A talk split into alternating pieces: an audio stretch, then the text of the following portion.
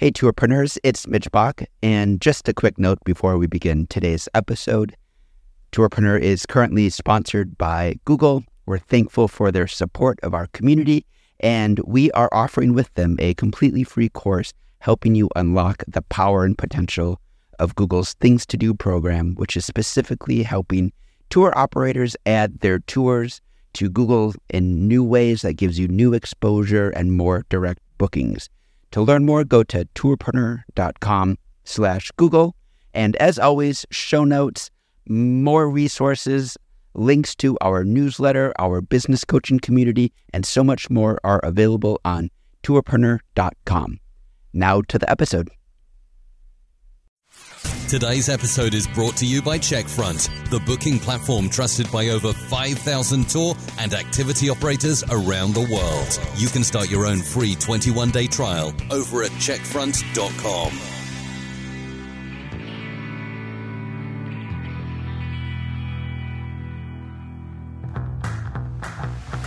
Welcome to the Tourpreneur Podcast. Travel industry veteran Shane Whaley will take you on a journey with fellow tourpreneurs, sharing their tips, ideas, insights, and success stories to inspire you to make your tour business the best it can be. And now, here is your host, Shane Whaley.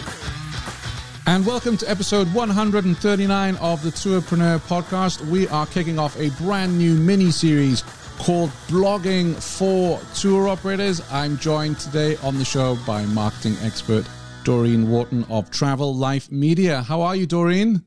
I'm great. How are you, Shane? Great to talk with you again. I'm really excited to dig into this topic of blogging. It's a topic that's uh, close to my heart. And we know from our Facebook group, from our community, that when we asked about what topics of marketing uh, to discuss on the show, what did people want to learn? Blogging was one of the top topics, wasn't it? It certainly was. So perfect timing. Brilliant. So, what we thought we would do is rather than just do a two hour deep dive on blogging for tour operators, because we don't want to put you off, right? We thought we'd break this down into bite sized episodes uh, that you can tune in and listen to. Today, we're going to kick off with probably the most important, because this is how we build the foundation of our blogs, which is goals, mindset, and why even bother taking the time to create a blog. Dorene, what are your thoughts on this when it comes to mindset? We sat down, we want to create a blog. What should operators be asking themselves in the first instance? Well, I would say the first thing is get over the personal fear of putting your voice out there. And it's hard because many of our audiences, actually, I think probably everybody has a website and it's really easy to hide behind a company name. But then when it comes to your own personal, a personal blog where you're writing about a particular topic in your niche, all of a sudden it changes because the imposter syndrome comes out. What if someone reads this and they don't think it's good enough? Or what if no one reads it at all? Or who am I to be writing and putting this out in the world? No doubt there are people in this audience that are feeling that way. I certainly have felt that way many times. I, I have two blogs on my own, but I also write for some other companies. And it took me five years, five years of courage to finally take the time to write a blog. So it's, it's, it's real. Like that fear of putting your voice out there is, is real. It is. And before we even get to that, I feel the most important thing we need to ask ourselves is why? Why do we want to sit down and publish a blog?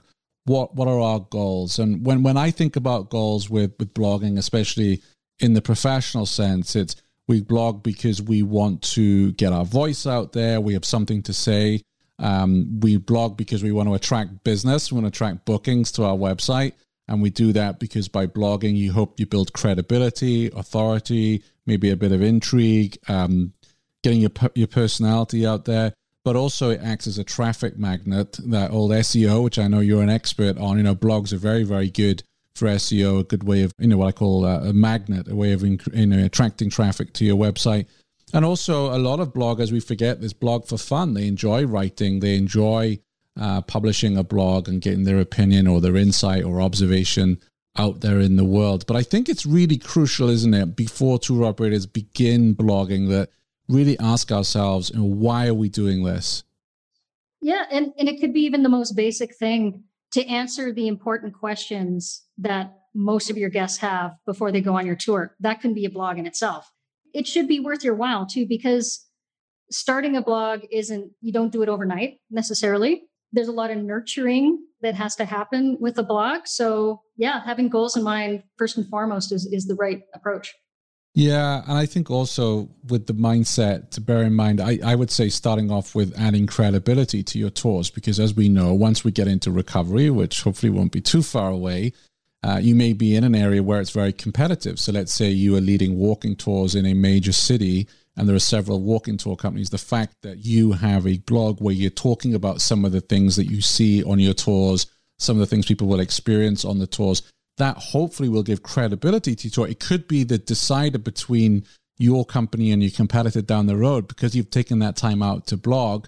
First of all, maybe that's how a traveler has discovered you because they were Googling and they found your blog post, or they've been planning to go to that destination for some time. Yeah, I certainly I have a list of destinations during COVID that I want to visit and I'm researching and I'd be like, yeah, as soon as I go to London, I'm booking that walking tour with Jane because she really knows her stuff when it comes to architecture. I love her blog.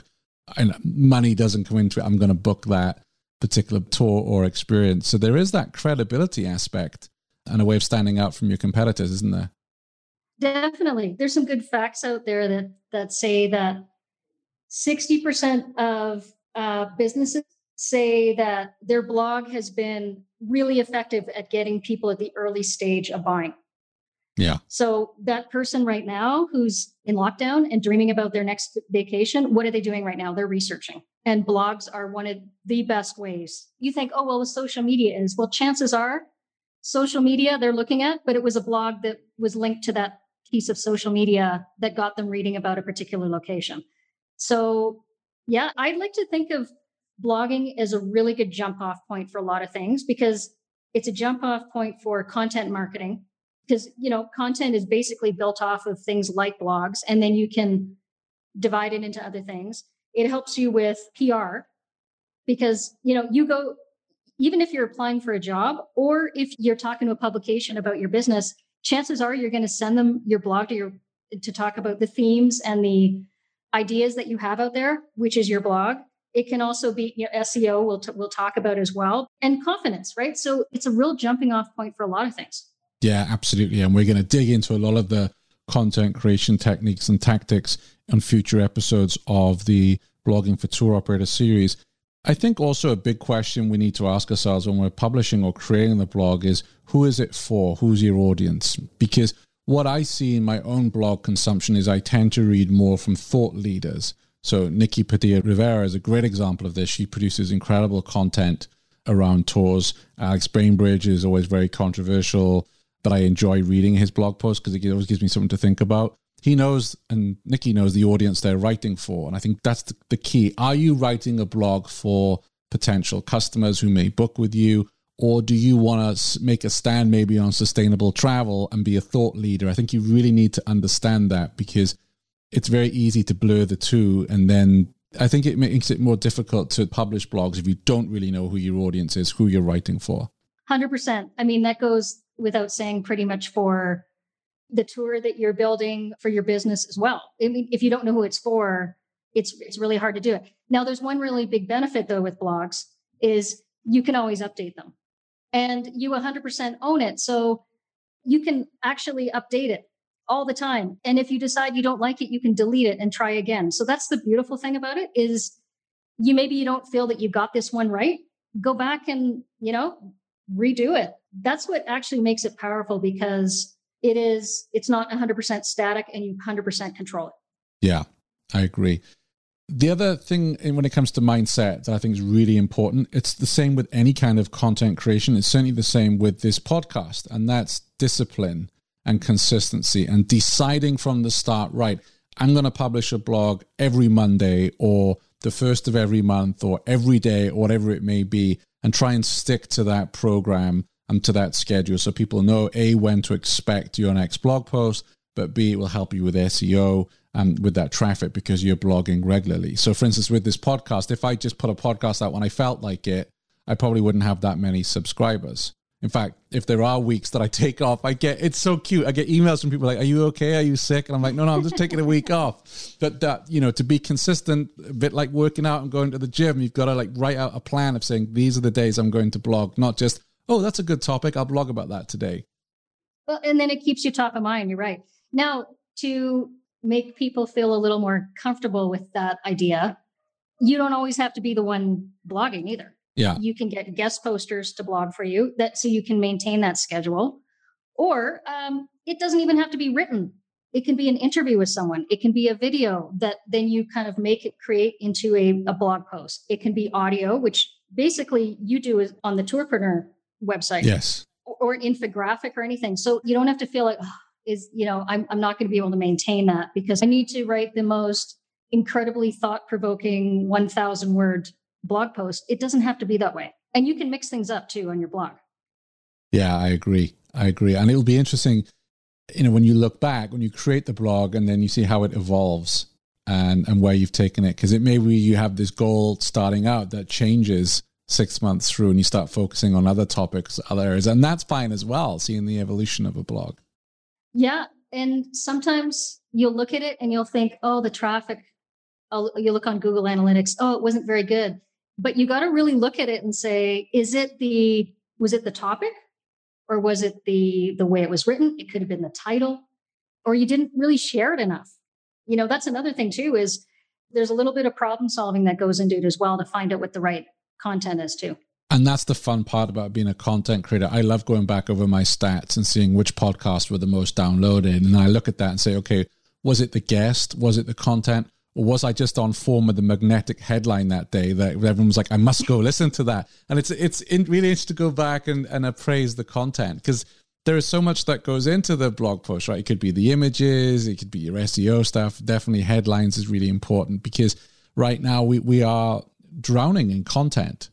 So you do have to stand out. And if you just title a blog post, walk-in tour in London, you're probably not going to get that many clicks. But maybe something such as uh, five sites in London that the tour guide will never show you, or something like that, is more intriguing to click on. And there's a whole art involved. And you're a copywriting expert, but there's a whole art in that as well. But that's what makes it fun. Yeah. Is, is that problem solving, figuring out what works, what doesn't work. You and I think that's fun. Got a quick message from one of our sponsors, and then we'll get right back to today's show. Stay tuned. Do you spend many nights sitting at your desk trying to figure something out in your booking system to make it work better for your business? With Checkfront, you'll always have access to a friendly support team who's quick to reply with a step by step solution no matter what you need help with. Find out other ways Checkfront can make things easier for you at checkfront.com forward slash tourpreneur. If you're considering starting a blog and you don't actually enjoy writing, maybe a blog isn't for you, and, and maybe you want to create audio or video or whatever it may be. I would say to people, don't force yourself into publishing a blog if you don't actually enjoy the writing process. Would you agree with that, Dorene? Definitely. Well, I can tell you from personal experience, when I started, I was convinced I was going to be a full time blogger. Right. Leaving corporate world, like this is what I'm going to do. I was so exhausted trying to be to live up to that, and I really wasn't enjoying it. Yeah. And so instead, I pulled back and thought about, okay, what is it that I really want to do here? What's important to me? It changed from there, and I didn't actually really like it that much. I just thought it's something I should be doing because that's what people do. Yeah. or you know, or this is this this should be the normal stage that you got to really dedicate to something and do it really really well to move on. But it doesn't have to be that way. It's just establishing really good goals and being consistent. Absolutely. I would also say that if you if you want to publish a blog and you're worried about your grammar, there's great tools out there. I'm saved every single day by Grammarly. that Yeah. corrects my poor grammar. So I mean, if you go back a few years, you know these tools weren't available. If you had poor grammar, it would show. Now there's really no excuses because this thing will correct you. Well, I'll, I'll speak specifically for people that are listening that are that you know you have an English website and you have a blog and English is not your first language. Hire someone. You, can hire someone to edit. You can hire someone to write. You know, you improve it and change it as you go. It's it's not a problem. I use an editor all the time on mine. I made the mistake of making a really bad mistake on on a blog that I had, like just a really ridiculously horrible spelling error throughout the entire thing. And I just didn't even see it in the, you know, when I was scanning it and editing. So it's like now I'm going to have an editor relook at this thing because they're going to catch something that I just didn't wasn't even in my wasn't even my head while I was writing it. Yeah, absolutely. I say saved by Grammarly so many times, and I look back and say, "How did I make that mistake?" But that's the really cool thing. So even if you want to write and you're not confident that, like you say, especially if English is your second language, or even in my case where I haven't read a school book in many years, so I forget the grammar. And even spelling, there are some words I think, really, it's spelled that way. I have to double well, check. And then British spelling. Oh, yeah. You know, American spelling, Canadian spelling. It's just, yeah. So there's all those things to think about. But then it's, okay, but don't worry because you can always change it. You can always hire someone to give it another scan. And if you don't like it, you can delete it or you can update it. We think the pressure's high, but the pressure's relatively low because of the, the nature of the medium. Absolutely pay the $49 for Grammarly. I, I, should get an affiliate link from them, but they definitely have saved me.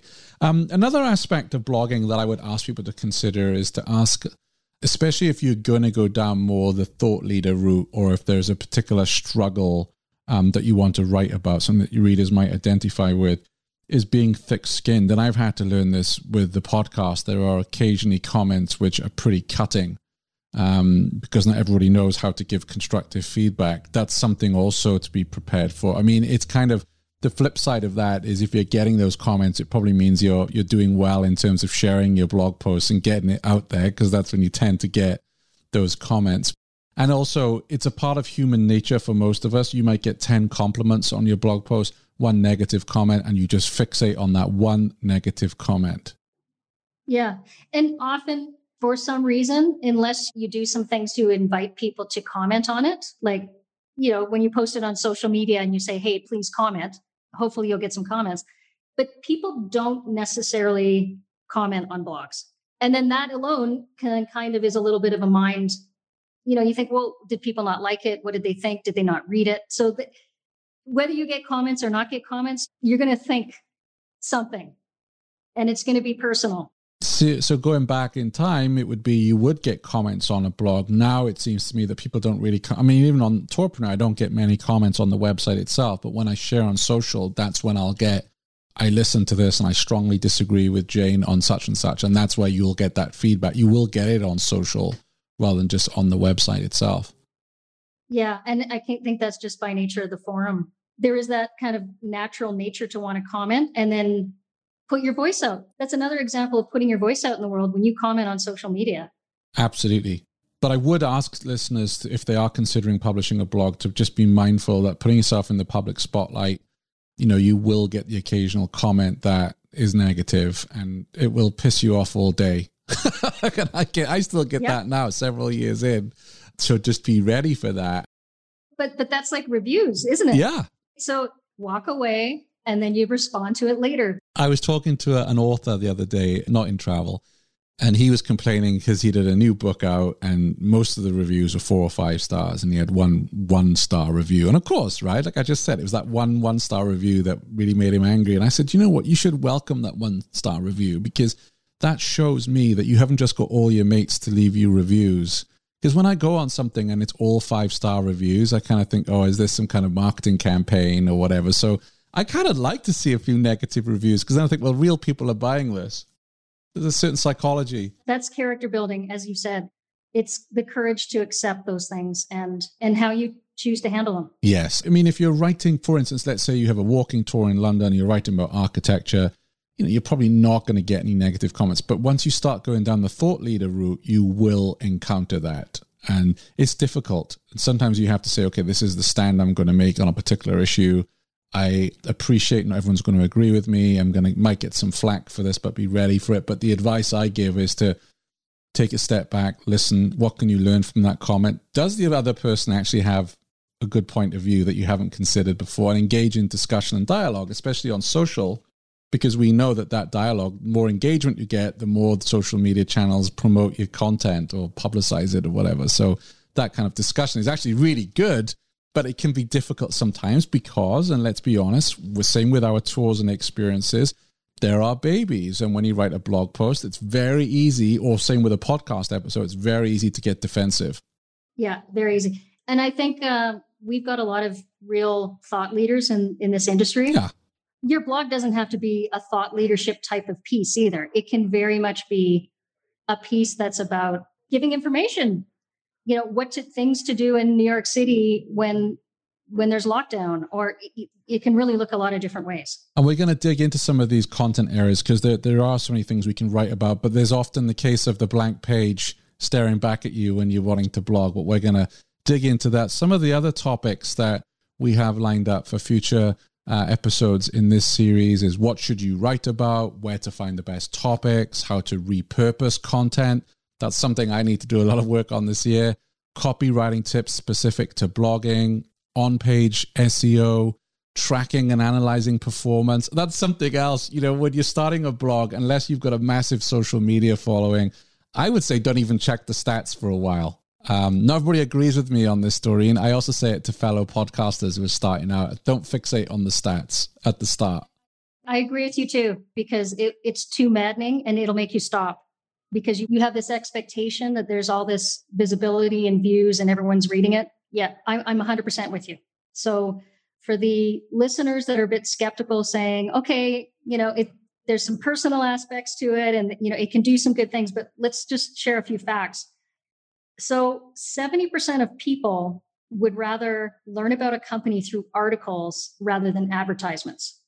This is not a selling forum. Yes. You can do it subtly you know content creation you know it really makes the world go round when it comes to marketing now because it's the subtleness of it and helping people get warmed up to, to knowing who you are a blog really does that the other thing is that businesses that blog claim and this is coming from hubspot so it's a decent reference that 55 they get 55% more website visitors than businesses that don't right so you, you can get more traffic you're marketing your business in a subtler way than selling all the time. And then the other one is you get 97% more links than businesses that don't have a blog. And links are really important as an important part of SEO. Love it. Which improves improves the value of your website. So there are reasons to do it 100%.